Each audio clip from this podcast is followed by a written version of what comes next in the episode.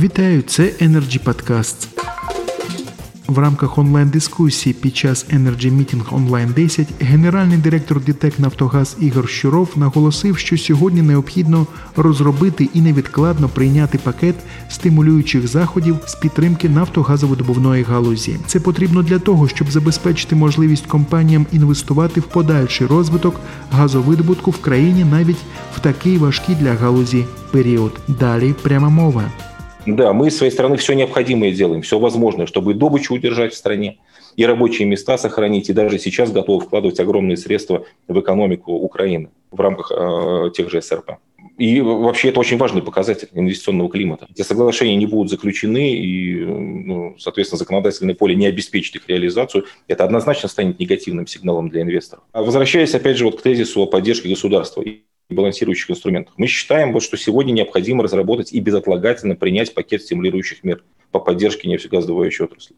Первое. Важно обеспечить сохранение стимулирующих ставок ренты и их фиксацию на срок ну, порядка 10 лет. И снижение также основных ставок ренты для скважин, пробуренных до 1 января 2018 года. Рассмотреть такую возможность. Второе. Необходимо распространить стимулирующую ренту на нефтеконденсат, как не менее важный э, стратегический ресурс, влияющий на, напрямую на экономику Украины.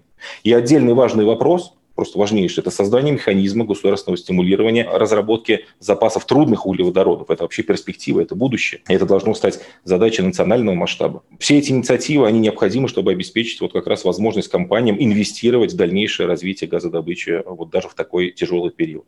Ну и а, очень коротко, чтобы оценить последствия, да, оцифровать от принятия таких мер, ну, приведу нашу компанию в, э, в пример. В случае, если будет оказана вот подобная поддержка от государства, то уже в следующем году мы сможем увеличить добычу ну, как минимум на 10%, до 2 миллиардов э, кубометров.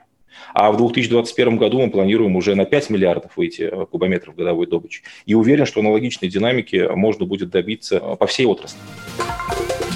На сьогодні все це були Energy Podcasts, цікаві розмови на актуальні теми сьогодення. Залишайтесь з нами. Energy Club – пряма комунікація енергії.